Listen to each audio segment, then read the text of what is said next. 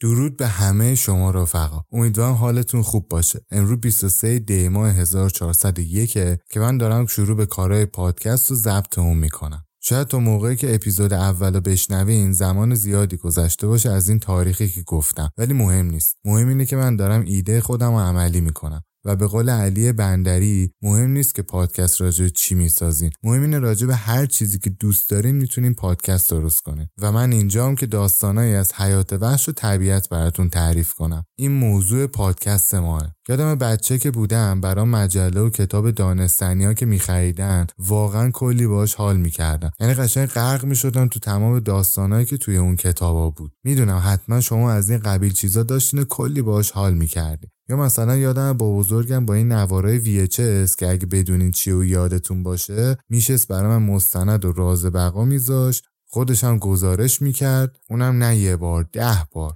بالاخره اون موقع خیلی چیزی برای لذت بردن و کیف کردن نبود. و خلاصه اینجوری بود که من علاقه من شدم به این موضوع و اینجام که براتون داستانای از موجودهای زنده بگم. حالا این موجود زنده می‌تونه حیوان باشه یه کوه باشه یا یه گیاه. شما به راحتی می‌تونین پادکست رو توی تمام پلتفرم‌های پخش پادکست بشنوین.